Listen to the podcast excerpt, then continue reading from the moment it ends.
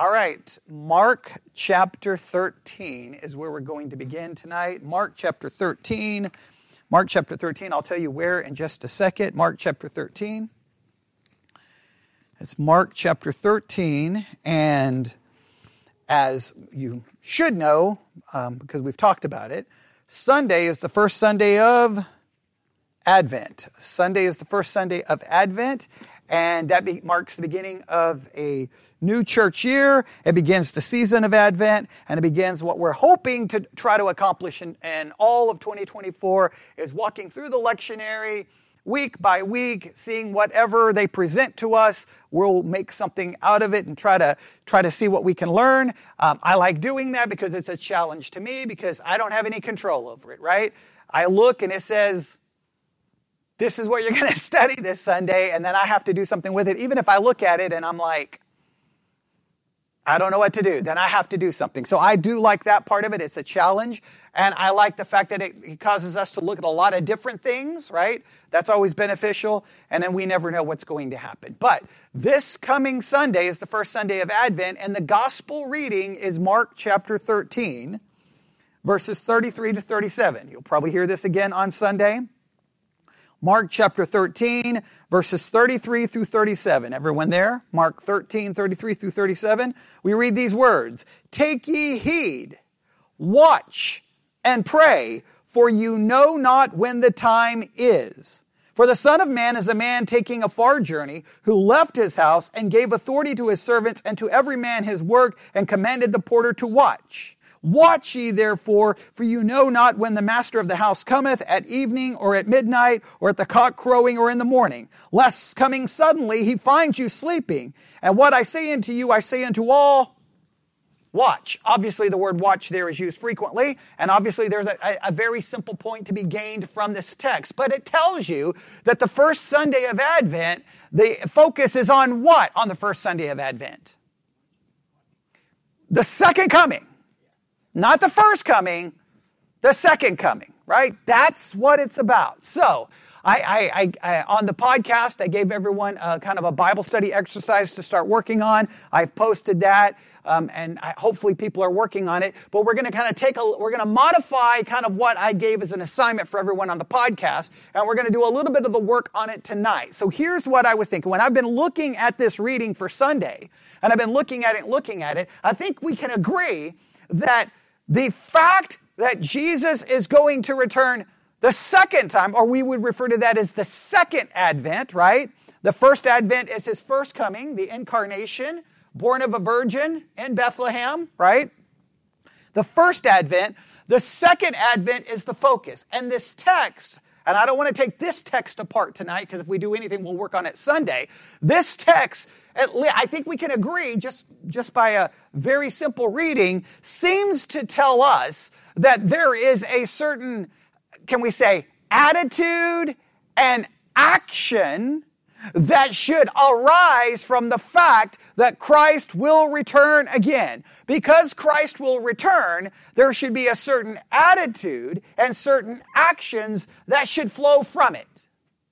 So what we're going to do tonight is we're going to do a little bit of work. I'm going to do some of it. I don't know if we'll have time for you to jump into this, but start thinking.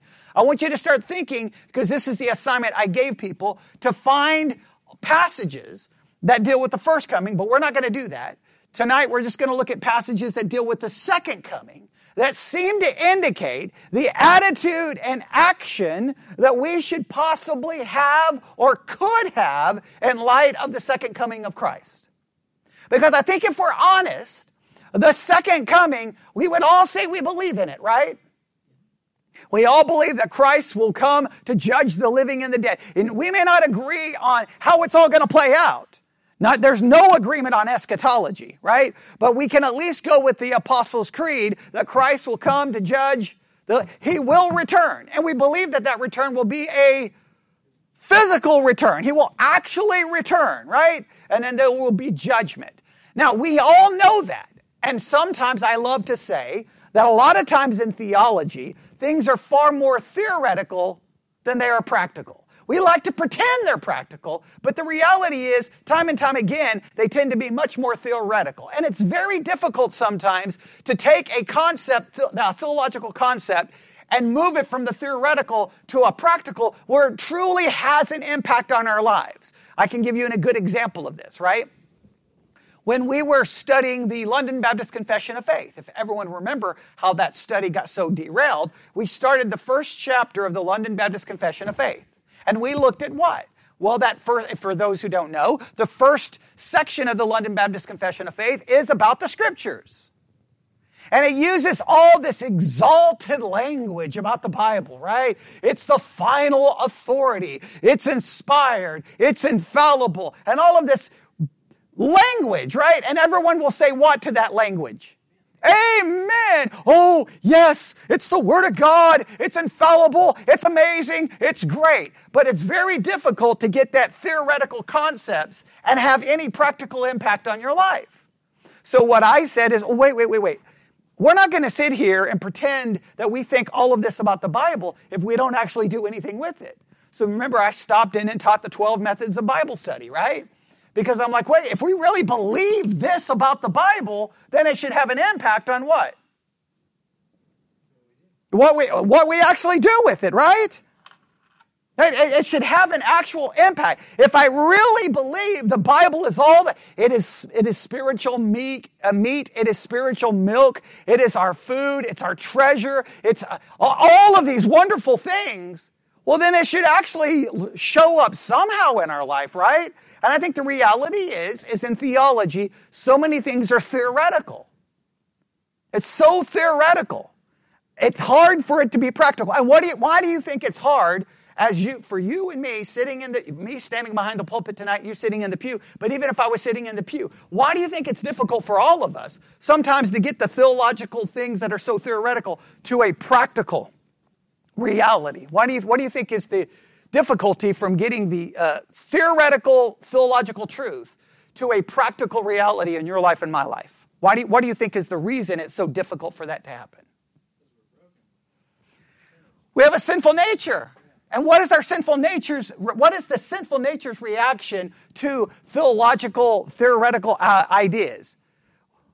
We don't care about it. That's great, right? Because our sinful nature is more focused on what? A theoretical theological truth or the here and now? The here and now. Look, no matter how much we want to say it, this is true of you and this is true of me, right? Theology is great. It may be great to pursue it from a mental perspective. Some people love to study theology just as a mental exercise, right? They love it. They love the puzzle. They love putting it together and they will, they will they will dedicate their life to it. But it doesn't really do much Monday, Tuesday, Wednesday, Thursday, or Friday for them. I don't really care. Like they love the puzzle. And here's the reason why theological truths tend to focus on the spiritual. And our nature is, per, is consumed with the material, the practical, the fleshly. So if we are honest, we walk by sight, not by faith. If we're even remotely honest, right? And then when we come to the season of Advent, the season of Advent is to, well, it starts off by saying, look to what? The second coming. Now, when we think about the first coming, what do we have a tendency to do with the first coming? Let's do this. Now, this, is, this was not in the schedule, this was not planned. So this is free. You, you get to benefit from this. Just grab, uh, everyone grab, uh, open up Matthew and open up Luke, right? Open up Matthew and open up Luke. Dude, this is not what I planned. They, they, they, okay, everything just changed all of a sudden, all right? But that's okay. All right? This is not what I wanted to say. I want you to start skimming Matthew. Let's do this. Um, Sarah, you, hit, you take Luke. Stephen and Bobby, you work on Matthew. And I want you just skimming the passages that deal with the first coming of Christ and show me the the text that could possibly indicate a negative reaction or attitude to the first coming, right? You're going to find some text there that would indicate a positive reaction. Look for anything that would indicate a negative. And it may be things that indicate forget a negative, it may complete, you may find some things in there that indicate a complete nobody cares. okay? Nobody cares. So just skim. And if you see something you're like, well, this seems to indicate possibly not something positive, let me know what you find. Okay, Matthew 1 19. Okay. Oh, is it good or bad? Okay, we think it's bad? Okay, then Joe. Okay, so uh, we, we can we hear this now. Yeah, we could do a couple of things here with this, but let's look at it. We'll yeah, we go to, yeah, this is the first coming. Matthew 118, and that's what we want to look to right now. So now the birth of Jesus Christ was on this wise. When his mother Mary was espoused to Joseph, before they came together, she was found with child of the Holy Ghost. Then Joseph, her husband, being a just man, not willing to make her a public example, was minded to put her away privily. Now, you could look at this in a positive light, because he's trying to protect her. He's actually looking out for her, right? So, and uh, some way. But on the other hand, what does it show Joseph is thinking. Now, I'm not, I don't, I don't want to condemn Joseph for this, so let, let me be very careful here. This is not a condemnation of him, because I don't know how, what I would have done. Yeah, but I know this. All he knows is she's pregnant, I didn't do it, and he's not thinking about this of, oh, this is, this is a miraculous thing, right? This is the incarnation. This is a virgin birth. Like, no, no, no. He sees it from a material way. So I'm not gonna, I'm not condemning Joseph for this, but I'm saying, once again, that is a lot like us, right? We see, what do we see? The here, the now, the material. We don't see the spiritual, right? I'm not condemning him for it. Please hear me. I'm not condemning him. Yeah. Well, I, look, I, for her protection, for everything, let, us get, let's, let's, let's get rid of this, right? Let's, let's end this, right? Because, of course, he would have seen her being guilty of. Well, oh, well, you could call it adultery because their, their being espoused was almost considered a marriage, right? That's why when we talk about divorce, we, we believe, especially in Matthew, when it talks about divorce, that's what it's referring to. It's referring to putting away someone who has committed adultery in the betrothal stage. That's what it's referencing, but we won't get into all of that. But you can at least see, he just sees what? He doesn't, he's not thinking God, angels, incarnation. Now you can't blame him.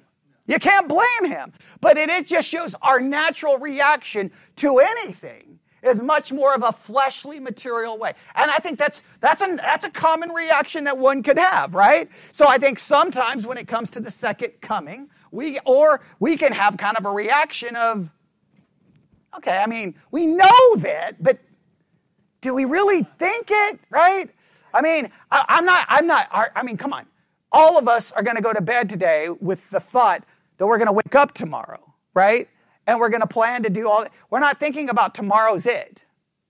right? We think of it, we, we think about life's just going to continue on. We make our plans, we make our, we have our hopes and our, and our, and we're not looking towards the second coming. We, we in a more, I, I'm not condemning Joseph. I just think that that's a reality. All right, what else do we find that could possibly refer to a reaction to, to this?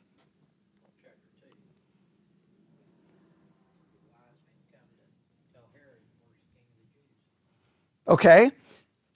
All right? Right now, that's a more positive one, right? They're, they're asking where, oh, are you talking about Herod? Okay, now we can find the, we can probably find the verse. Yeah, look at verse three. Look at verse three. I think this is really good. Matthew 2, 3. So we'll go to verse one. Now when Jesus was born in Bethlehem of Judea in the days of Herod the king, behold, there came wise men from the east to Jerusalem saying, where is he that is born king of the Jews? For we have seen his star in the east and have come to worship him. That's a positive one. We don't want the positive one right now. And look at Herod. When Herod the king had heard these things, he was troubled and all Jerusalem with him. He's troubled. He's bothered by it. He's troubled. He's bothered by it. In other words, he has what? Not a positive reaction to the news, a negative reaction to the news. And what, what, what's, what's the thing leading to his negative reaction?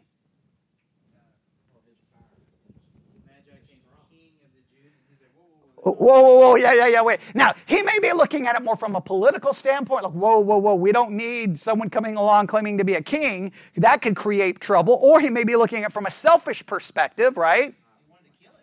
Yeah, yeah. So he may have been like, uh, no, no, no, no, no one's coming after my position, right? But I, th- I think there's a little bit of that in us as well, right? We hear, we, theoretically, we hear about Christ coming, but what are we more consumed with?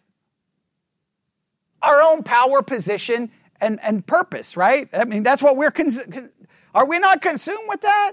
We all say, Jesus is coming, but I'm going to worry about my power, my position, my purpose, not his, right? I think we see a little bit of that. And we see how it plays out, right? Verse 13. Yeah, and when they departed, behold, the angel of the Lord appeared to Joseph in a dream, saying, Arise, take the young child and his mother and flee into Egypt, and be thou there until I bring the word, for Herod will seek the young child to destroy him. All right, what now, now, in that sense, there's a practical reaction, but it's not a positive one, right? Because Joseph, is Joseph thinking God, spiritual? Herod is thinking what? Fleshly, practical, earthly. I just want us to see that's how we typically handle theological realities. Any other negative ones?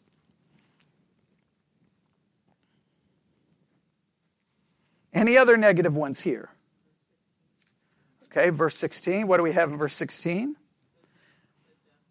Yeah, that when Herod was saw that he was mocked uh, of the wise man, he was exceedingly wroth, sent forth, slew all the children that were in Bethlehem and all the coast thereof, from two years old and under, according to the time which he had diligently inquired of the wise man. This is just all fo- focused on what? Self, self, self, self, self, self. Uh, I don't know. We have too much more there, but we get the we get the basic the idea, right?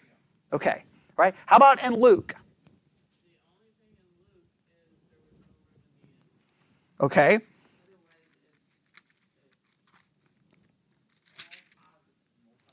All right. I'm going to put forth a couple of concepts here and see what we think. You can tell me if you disagree. All right. Um, let's see here where I want to go with this. All right. There is a lot of positive. I, there's no question about it. There's a lot of positive. All right. Um, see here. Where do we want to go? All right. Um,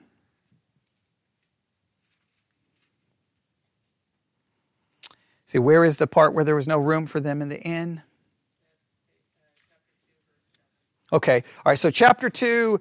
All right. So, we, we'll just start reading kind of, we can get a basic idea here. Chapter two, verse one. And it came to pass in those days that there went out a decree from Caesar Augustus that all the world should be taxed. And the taxing was first made when Cyrenius was governor of Syria. Now, what I want to take from that, that idea of taxation and all of that, what I want to take from that is once again, this is just so important. Theological realities, theological truths, they exist in the midst of practical everyday life, right? These theological concepts that we think about, the scriptures being inspired of God and salvation and justification and the second coming and all of these things, those are really theological ideas, right? But we take those theological ideas, but when, where do they exist? In the midst of everyday life, as something as mundane as what?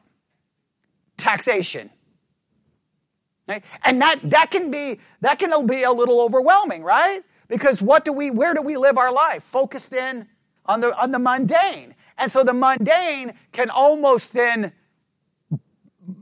keep from our mind this supernatural right? And it's very hard sometimes to not allow that to, to, to. So I think there's just something I wanted to point out there. They all went to be taxed, everyone to his own city. Joseph also went up to Galilee out of the city of Nazareth into Judea into the city of David, which is called Bethlehem, because he was the house and lineage of David, to be taxed with Mary, his espoused wife, being great with child. And so that it was that while they were there, the days were accomplished that she should be delivered. As she brought forth her firstborn son, wrapped him in a swaddle, in swaddling clothes, and laid him in a manger because there was no room for them in the inn. Now let's stop right here. What I find interesting here is I know it doesn't explicitly say something negative, but I see a little bit of a negative, right? Because, and I think it's, it's, it's very realistic. She and Joseph are there, and they're in a manger. They're where? Yeah, I think they call it a stable manger, right? What's the exact word? Does it say the exact word? What verse? Oh, she laid him in a manger, right? I'm just looking for the exact words. Verse 7, is it use the word manger? I want to make sure. Yeah, okay. He's laid in a manger. Okay, so here's Joseph and Mary in a manger, right? Because there's no room for them in the inn.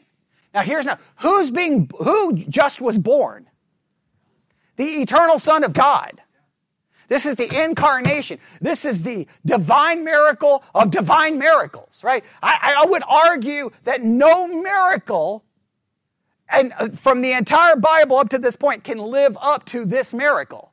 God just became flesh and is dwelling among us. This is like beyond anything that we can comprehend. And who's present? Mary, Joseph, Maybe some animals are there, maybe they're not. We don't know for sure because it doesn't name them, but it, it's in a place where you think maybe there's some animals, right? So maybe there's maybe there's an animal walking around. We don't know. But the point is, where's everyone else? They don't even know. It's a very humble setting. It's a very lonely setting. It's very isolated. Like you look at the, that's why we create art about it and, and, and there's hymns written about it because it does create this kind of like, in the middle of the night, there's just this man and this woman, somewhat scandalous, right? A little bit scandalous is going on. Wait, wait, did you hear that she got pregnant? Like, so there's probably questions there, but they're just, and they're there to pay taxes and they're alone. And so your, your question is, where is everyone else? Because everyone should be here, right? Everyone. In fact, it's told in the Old Testament that he would be born in Bethlehem. Where is everyone? Now, I can understand that I don't know the time, but it, uh, so once again, I'm not there to condemn everyone, but it serves as kind of a, an interesting picture, right? Because as uh, just as that, we know Jesus is coming back, and sometimes though, where is everybody? Well, some people are going to be trying to get there, right? To kill some people, right? But the point is, the um, it's just to me so very much like us. We're, we're, we're too preoccupied sometimes to even worry about the meaning of the second coming and how it applies to our life because we're worried about what? They're worried about paying their taxes. They're worried about waking up the next day and going to work. They're worried, and that's that, that's us, right? I mean, we're all we've all been there. Sometimes it's difficult to say, okay, Christ, God, the Holy Spirit, the Trinity, salvation, heaven, hell, uh, God's glory, God's purpose, the second coming, all of these ideas. Those are those sometimes are, are theoretical, theological puzzles that we like to put together. But other than that, we wake up the next day and we're like, Let's go live our life. And we, we have to live our life, right? I mean, so, because if you don't, you're going to end up, I guess, living in a monastery. But it's hard to find that balance. Because in here, it's kind of like, where is everybody? Is there anybody?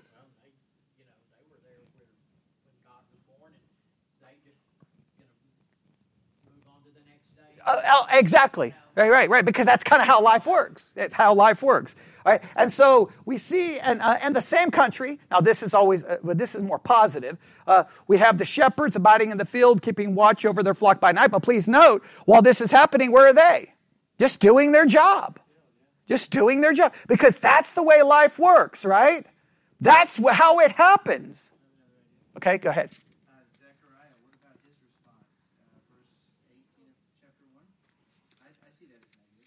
Okay, uh, but it, it's is it to this first coming of Christ, or is it to is it to uh, it's to his son being born? Right. It's negative. It's ne- but it does demonstrate again what what's his response here.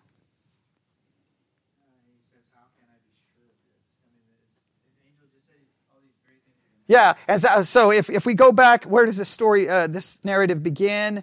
Uh, where does it start? Yeah, and, and there appeared unto him an angel of the Lord standing on the right side of the altar of incense. Now, please note, literally, an angel of the Lord appears.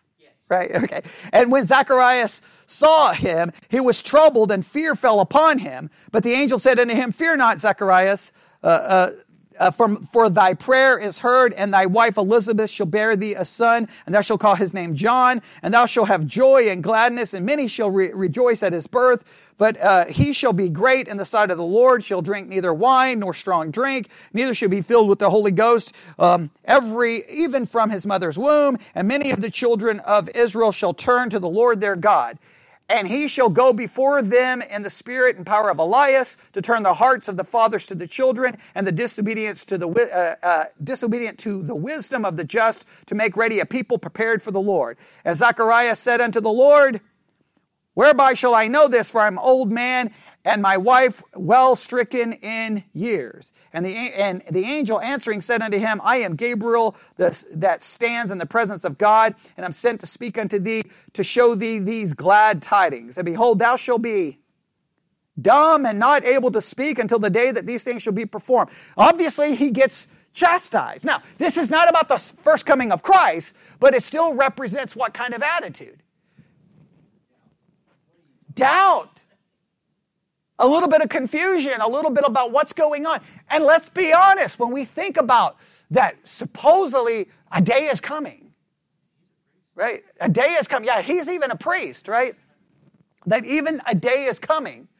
And again, forget your eschatology, but whether you believe in a rapture, whether you just believe in a second coming where Christ is going to return, there's coming a time where everything we know is going to come to an end. Everything that we think is important, everything that we get upset about, we're bothered about, none of it's going to mean anything because it's all going to be over and the creator of everything is going to come back and bring time to an end. That is, that like that, come on, really? Like there's a part of us that says what? This is no way. That, there's just no way. There's a part of us that doubts that. Right? Probably, and, and, and I know we're, we're not supposed to say that, right? I know we're supposed to believe that it's going to happen tomorrow, but there's a part of that deep down, if we're even remotely honest, we don't live our life in light of the fact that Christ could come tomorrow. We live our life in the light of that tomorrow I'm going to do this and this and this. And then I got to do this and then I got to pay this bill and I need to do this. And at some point I'm going to have to replace this. And oh, I'm probably going to need a new car at some point. And then we, we're planning and strategizing and saving and, and, and we've got all of our ideas. And our idea and focus, we're not focused on, well, what needs to be done before Christ returns? That's just the reality. And why?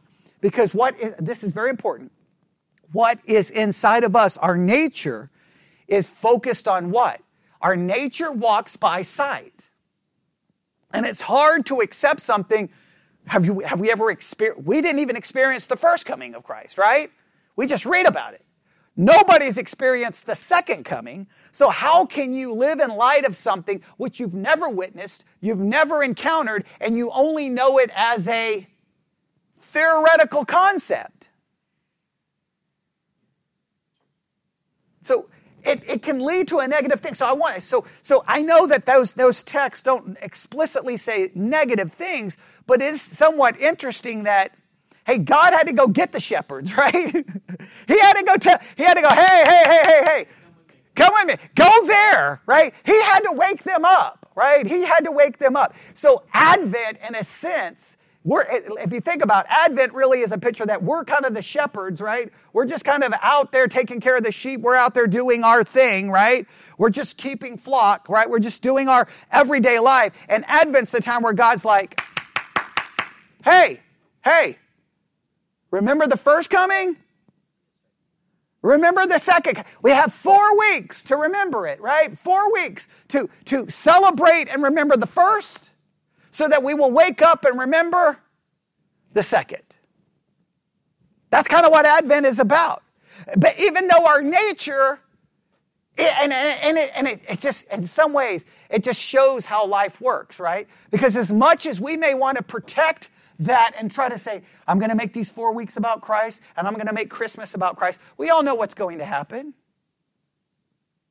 We're going to, we're going to be awake and then we're going to go fall asleep and we're going to wake up and go, uh, uh, well, Advent's over. And then we're going to open our eyes and go, oh, it's Christmas. We're going to close our eyes and we're going to be like, Christmas is over. And then it's going to be like, it's 2024 and it's over, right? And, and, and then guess what we fall right back into? Everyday life. And whatever we want to grab from it, it's going to be hard that it has an impact on us, right? I mean, I wish I could say that I walk by faith and not by sight. I wish I could say that, but I don't. Let's look at uh, a passage. I mean, right there could just be the sermon because I think it's very practical and very to the point. But let's just look at this really quick um, because I've got a bunch of these written down. Go to Second Peter because this one captures a lot of the ideas, a lot of the ideas right here in Second Peter a lot of things we could talk about. But I just think it's fascinating that Christ is born and nobody shows up, right? It's like, whoa, what happened? You know, where, where, where, why is no one there? Now, in some ways, I don't blame them, but it's very, it's very much a picture of this. But look at kind of what happens here, all right? Second Peter chapter 3, verse 1. 2 Peter chapter 3 verse 1. I'll go through these relatively quick. 2 Peter chapter 3 verse 1. Everybody there? This second epistle, beloved, I now write unto you, in both which I stir up your pure minds by way of remembrance, that you be mindful of the words which were spoken before by the holy prophets and of the commandment of us, the apostles of the Lord and Savior. Now, that, I think that's just a beautiful passage because it kind of tells what the pastor's job is and what we all need. As Christians, we need to constantly be reminded. What do we need to be reminded of? The words of the prophets. Well, I can tell you this the prophets pointed to what? Not only the first coming, they point to the second coming. And so there needs to be a time every year, and that's why the early church designed it. Remember, the, the Advent goes back to third century, maybe even second century. I mean, that's an early time of celebration, right? It was an early time. And remember, what, what, what was Advent called early on? Little Lent, right? Because it was a time of penance. It was a time of repentance. It was a time of, it was a time of, it was not so much a celebratory time. It was a much more of a like, hey, we got to remember Christ is going to come and judge the living and the dead kind of thing, right? So, but we need to be put in remembrance. So having a season, right? Having a season to go, hey, let's remember the first coming. And why, why do we want to so remember the first coming?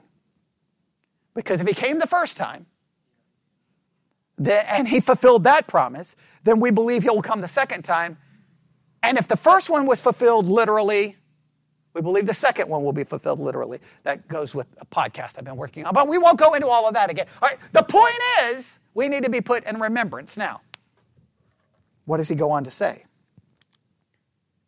Knowing this first, that there shall come in the last days scoffers. Now, we typically look at scoffers as referencing lost people, right? But what, what is scoffing? What is scoffing? Someone look up the definition for scoffing.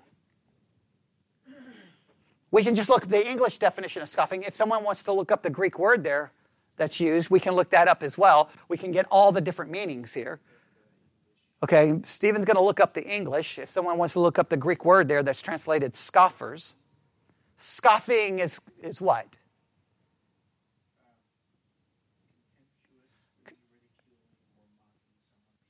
Okay, it's mocking, okay, ridicule. Right? What does the Greek word carry the same idea? A mocker, okay? A derider. False teacher.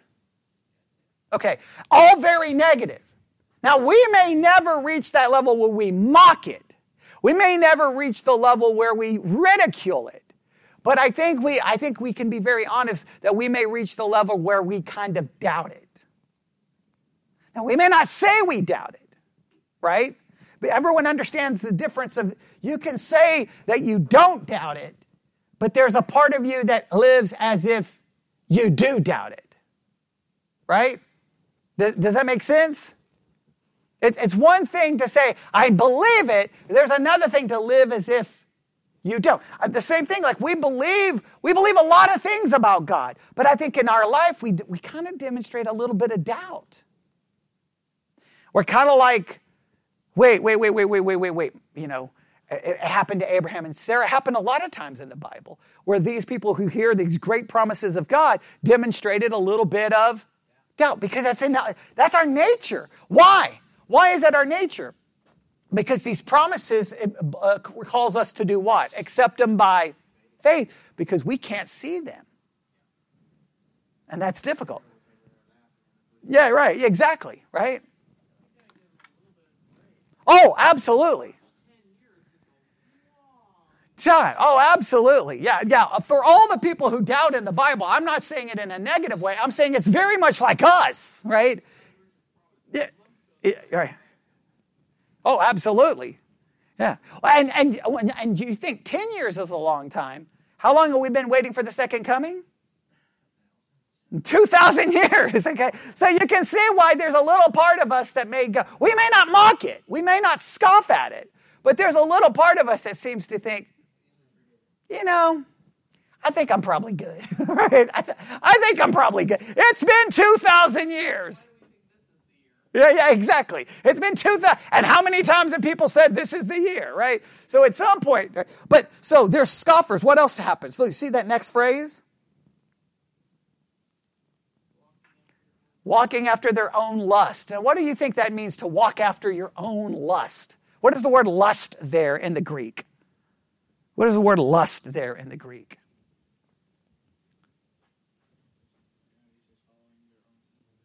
Their own evil desires, okay? Longing for that which is forbidden. Yeah, their own. It's your own desire for something that is forbidden. You know why we walk after our own desires for things that are forbidden? Because we, this all flows from what? A rejection of the fact that Christ is going to come. If Christ isn't going to come back, I mean, come on. Just think about it. Come on. Let's just be honest. Let's just be, let's be painfully honest. Painfully honest, right? I don't know how honest we want to be, but like, well, you may not have to say it out loud right? But think about what you would do if you were 100% just convinced and, and you just were certain no one would ever know and there would never be a negative consequence. What would you do? yeah, yeah, okay. No, wait, I don't want anyone to say it out loud. It would be a lot of things, right? Okay, like, hey, like, hey, where did he go? I, I'm on, I'm on an airplane going somewhere. Right? Who knows what I'm going to be doing? Right? Who knows? Right? I don't know. Okay. Well, in a sense, if you don't believe Christ is ever coming back, then there's a sense that you believe that, and a sense, and a, you know, we may not state it this way. It's kind of like hmm, you know what? I'm going to do what I want to do. Right? And they walk after their own lust. In fact, you can see what kind of leads to it, right? Because what do they say?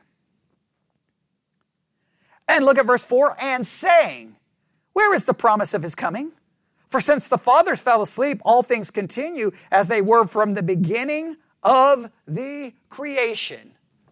They're like, We have been waiting a long time and he hasn't shown up. So why not pursue my own desire?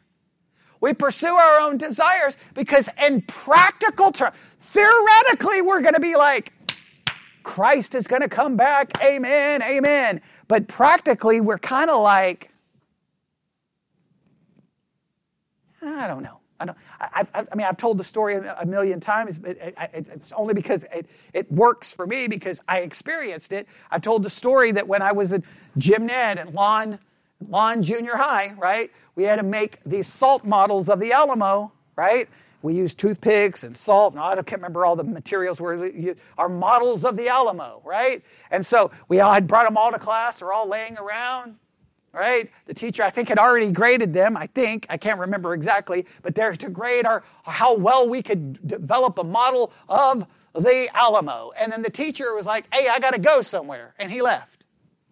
And then I don't know who said it. I don't know. Someone said, "Remember the Alamo," and then they grabbed a part of their model and did what? Threw it at someone. And someone was like, remember the Alamo, and grabbed their part and threw it at someone. And then the next thing you know, we tipped over our desk and people are throwing and ducking behind the desk, and it's just full out blown war. And remember the Alamo. And guess what? We never thought would happen.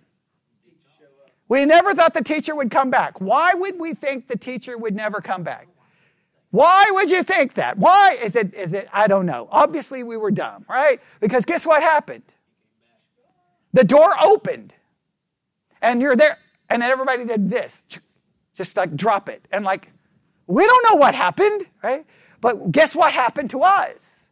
Because that was back in the olden days. We got marched to the principal's office had to grab to the desk and bend over, and we got paddled with a wooden paddle, and it was hurt. It hurt.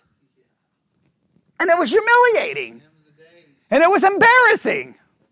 And guess what? From that point on, we thought, we, we need to make sure that the teacher is definitely not coming back.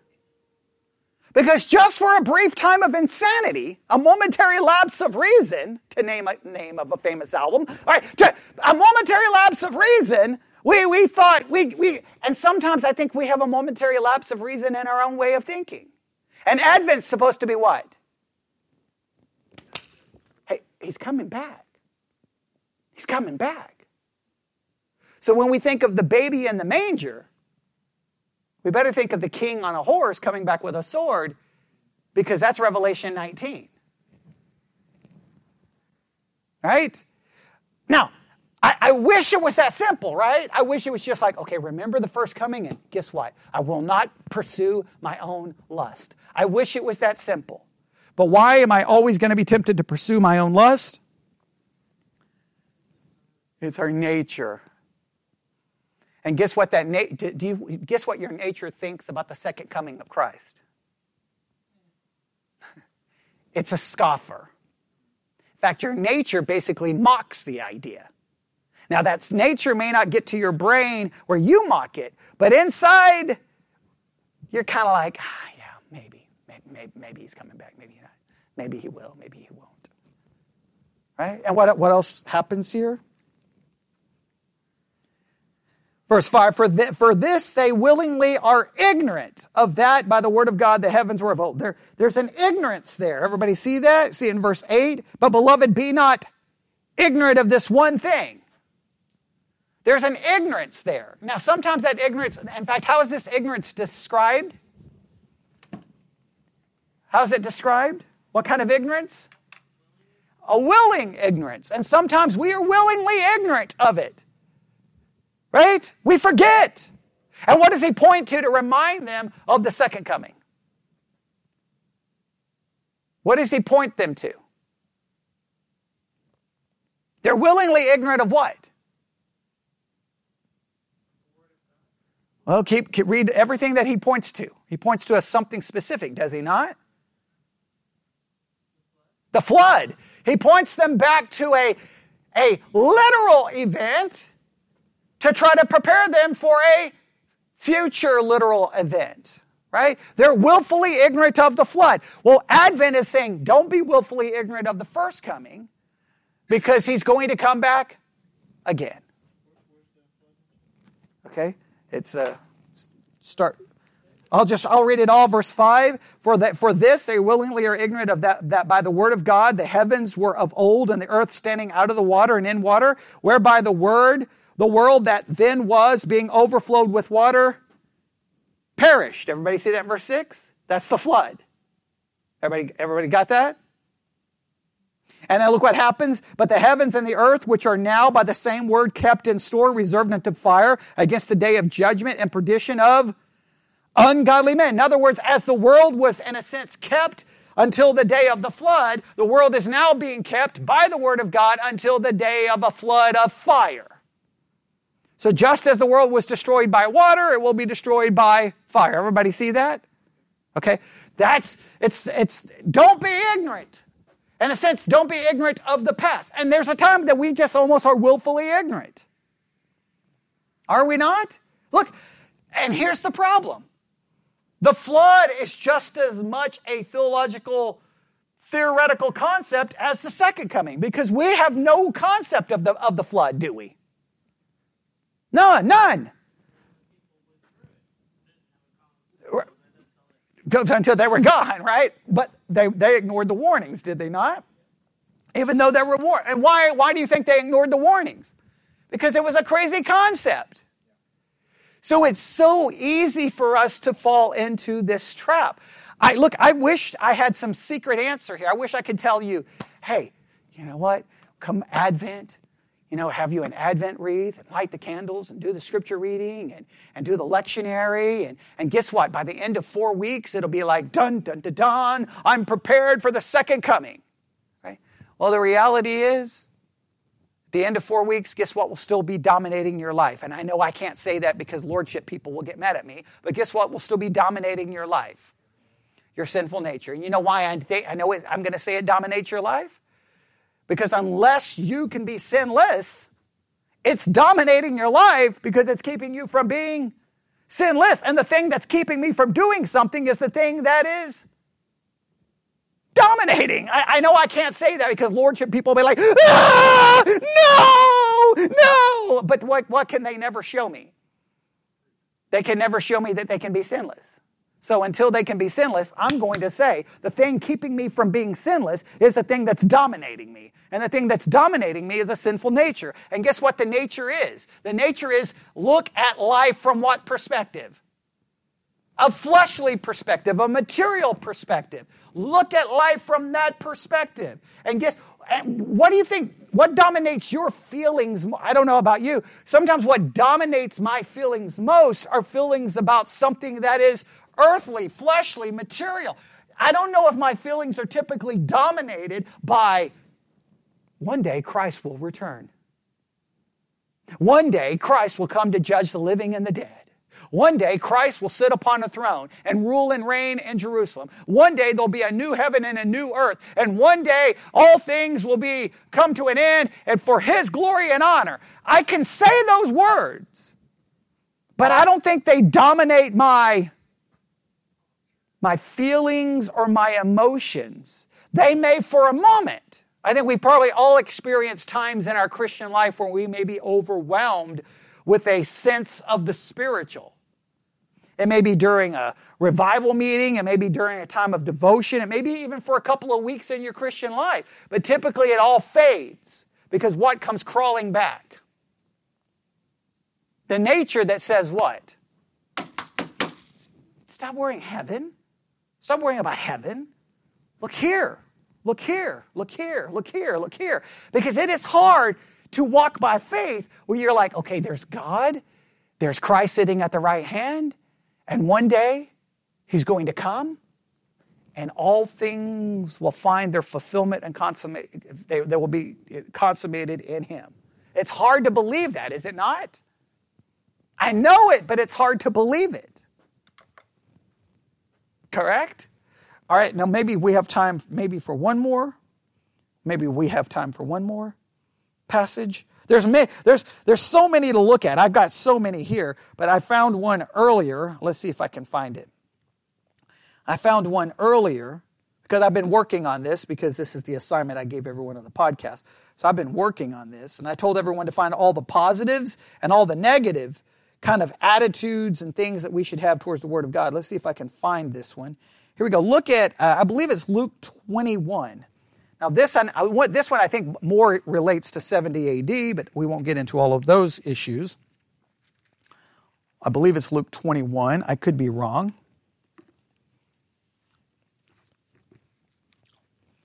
Luke 21.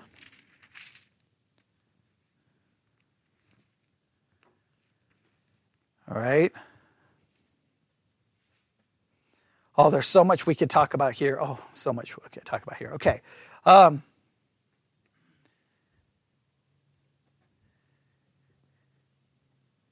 uh, how, where, which ones do I want to read here? Uh, we'll just go to, we'll go to verse 27, all right? All right, we'll go to Luke 21, 27. Now, a lot of this is by, listen, there's no question, a lot of this is about 70 AD all right? But things kind of take a turn here because in Luke 21, 27, we read, And then shall they see the Son of Man coming in a cloud with power and great glory. That seems to me, I know preterists will say that's referring to 70 AD, and that means Christ came symbolically in judgment in 70 AD. We disagree. We think that that's where the text has to leave 70 AD because that sounds like that sounds like he's coming back, right? And then what does it say? And when these things begin to come to pass, then look up and lift up your heads, for your redemption draweth nigh. Then he spoke a parable. Behold, the fig tree and all the trees, when they now shoot forth, you see and know of your own selves that summer is now nigh at hand. So likewise, when you see these things come to pass, know that the kingdom of God is nigh at hand. There seems to be, there, he says, there's things to look to, right? There's things to pay attention for, so you know that it's coming. Now, primarily this is reference to what?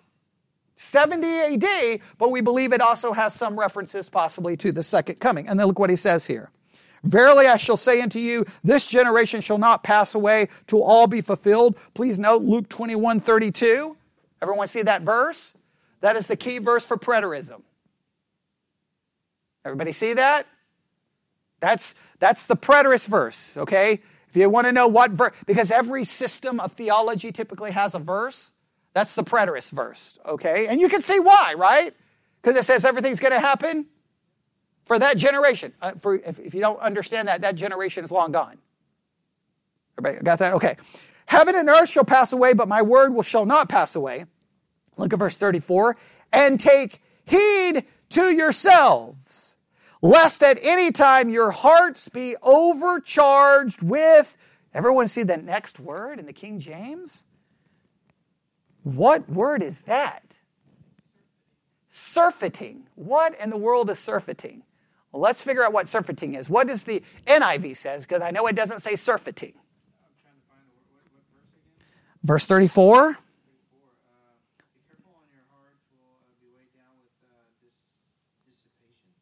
You're,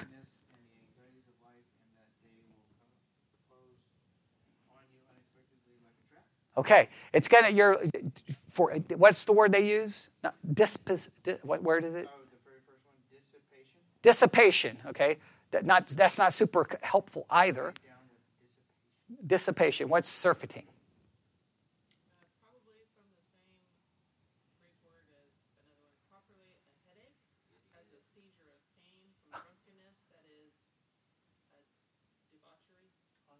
Okay.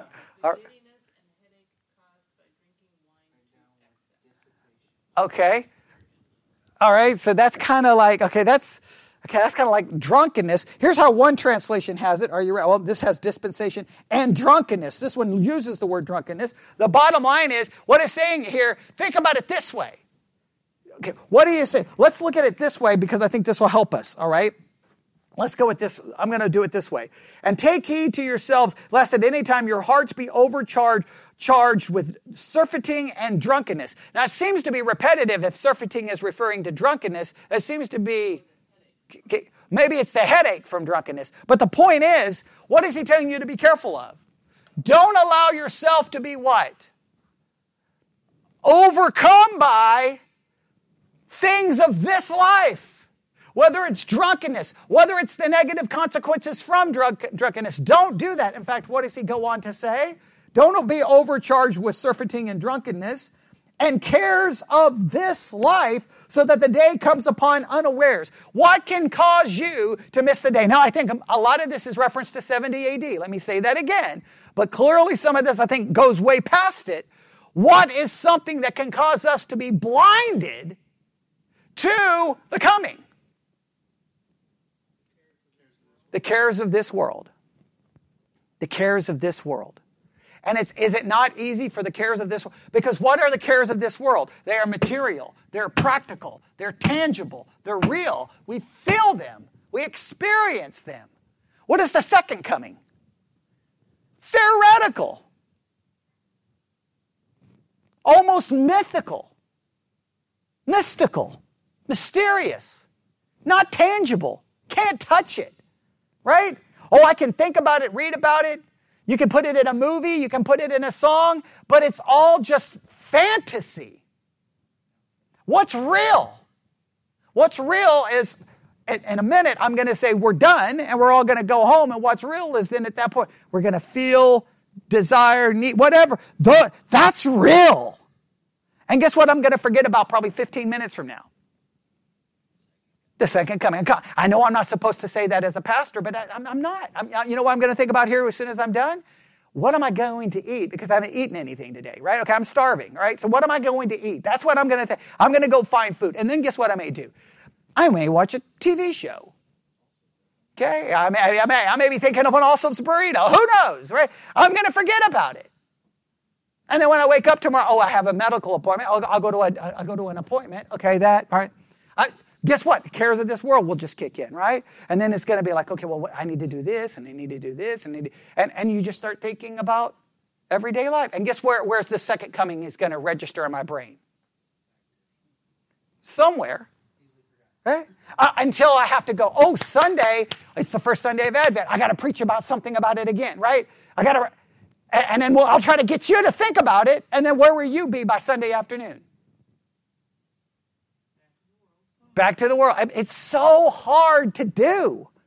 And I wish that there was some secret.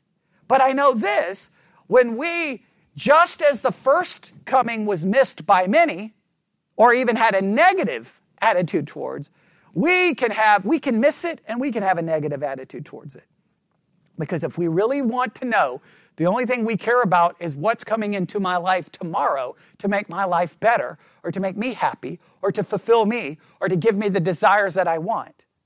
I'm not really thinking about if Christ may or may not come back, because there's a high probability, I know I'm not supposed to say this, there's a high probability that I'm going to meet a hospital bed and death before I meet Christ coming in the air. I know I'm not supposed to say that. Okay, but that's the way we feel. Now I know we we're supposed to believe Christ could come at any time. I, I, that it's great to say that, and I know theoretically that may be true, but practically, I'm just going to be honest with you. I feel that I'm going to meet death before I experience that. Would I love to experience that? Wouldn't that be great? I could skip the death part because who knows how I'm going to die? It can probably be painful right? It's going to be horrible. It could be a horrible disease. It could be cancer. It could be a horrible accident where I lay there and bleed out for 30 minutes, suffering, right? It could be something horrible. It could be because of a seizure. It could be, who knows? I could be shot, I burn up. Who knows? Every way, drown. It's all horrible. I would like to think all the other is going to happen. But we don't think that way. And, and because we don't feel that way, I think there's negative spiritual consequences. Because I, I can't speak for you, right? And I'll just end with this. I'm just going to be honest. Sometimes I'm kind of like, 2,000 years? You know how many children have starved to death? You know how many children have been molested? You know how many murders have happened? You know how many wars have happened? You know how many unanswered prayers? When I say unanswered, meaning not in the affirmative. You know, you know how in 2022, in 2022, 49,000 people committed suicide in 2022 alone. Record number. 49,000 people killed themselves. That's 2022, a record. Now, that's 49,000 plus, but I'm just rounding it down to 49,000. I've got the number written down somewhere. That's, that's horrible. So there's a part of me that's like, Hey, do you think maybe you could speed this along? I know I'm not supposed to say that. And then when you start thinking about that, then you have an attitude of what? I'm not so worried that tomorrow he's going to show up. Right? So then, that gets me then in a frame of mind that's much more materialistic, where I'm walking by sight and not by faith. I wish I could walk by faith. I wish I could so watch, walk by faith that I'm like, that's where I'm focused. But we see even biblical characters who walked by sight and not by faith multiple times, right? Abraham and Sarah didn't start off so good, did they? No, over and over and over, they messed up. Over and over and over and over and over. And you know why? Because it's hard not to do that. Because our nature says, hey, look at what's in front of you.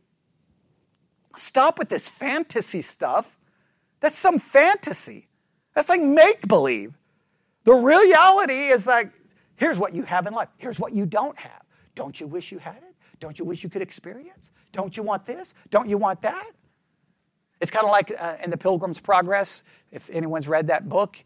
Remember when he's walking through the market and everyone's like, over here, buy this, buy this, buy this, buy this. And it's symbolic of the Christian walking through life in the world of saying what? Here, look here, buy this, buy this. And we're supposed to kind of plug our ears and do what? No, no, no, no, I'm going to the heavenly city. I'm going to the heavenly city. Well, it's hard to do that. And isn't it weird that if you think about it, it, it it's almost, it, it's, it's, it's kind of ironic that the season where we're supposed to be focused on the second coming and the first, we're supposed to remember the first coming so we can prepare ourselves for the second coming, is the exact same season that's all about getting material things. Is that not kind of ironic? Because I can't speak for you. Maybe because of things that happened to me when I was young. But I kind of always kind of hope that when it gets around Christmas time, I always want to get myself something because I kind of like I like that feeling that it's Christmas and oh I'm going to get this or I'm going to get this or you know hey maybe maybe I'll get a check and I can do something with I like that feeling and I'm a pastor. I'm a pastor and I'm still the one who'll be like man sure wish maybe I'll get a check this year and I'll get myself this or get myself that because I'm more preoccupied with the material. Even though it's the season that I'm supposed to be like